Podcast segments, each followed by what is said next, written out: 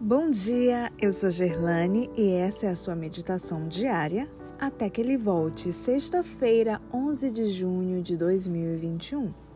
Enoque e o plano da salvação. Verso de hoje, Judas 14.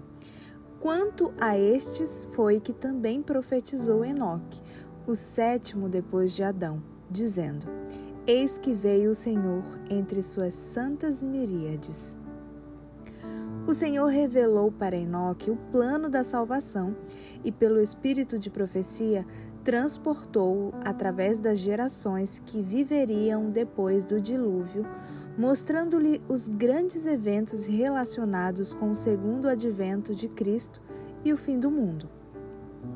Enoque estivera perturbado com respeito aos mortos.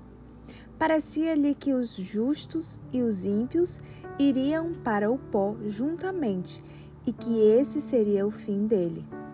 Não podia ver claramente a vida do justo além da sepultura. Em visão profética, foi instruído com relação ao Filho de Deus que ele deveria morrer como sacrifício pelo ser humano.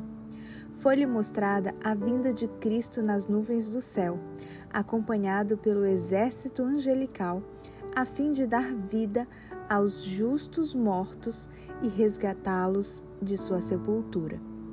Viu também o estado corrupto do mundo, no tempo em que Cristo apareceria pela segunda vez.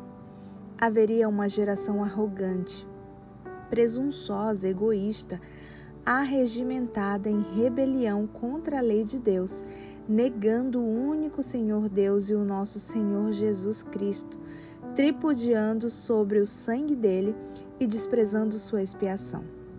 Viu os justos coroados de glória e honra e os ímpios banidos da presença do Senhor, destruídos pelo fogo. Por meio das bênçãos e honras que concedeu a Enoque, o Senhor ensina aqui uma lição da maior importância.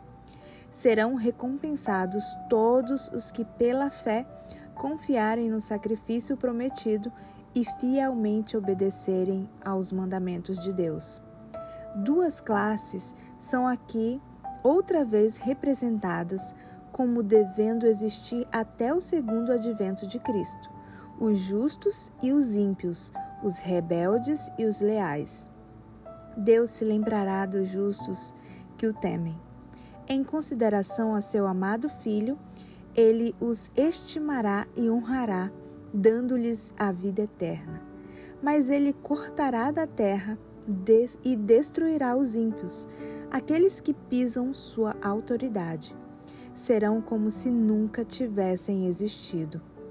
Depois da queda de Adão, de um estado de perfeita felicidade para uma condição de pecado e miséria, havia o perigo de os seres humanos se tornarem desencorajados mas as instruções que Deus concedeu a Adão, repetidas a sete e plenamente exemplificadas por Enoque, iluminaram o caminho de trevas e escuridão, dando esperança às pessoas de que, assim como por meio de Adão veio a morte, mediante Jesus, o Redentor prometido, viria a vida e imortalidade.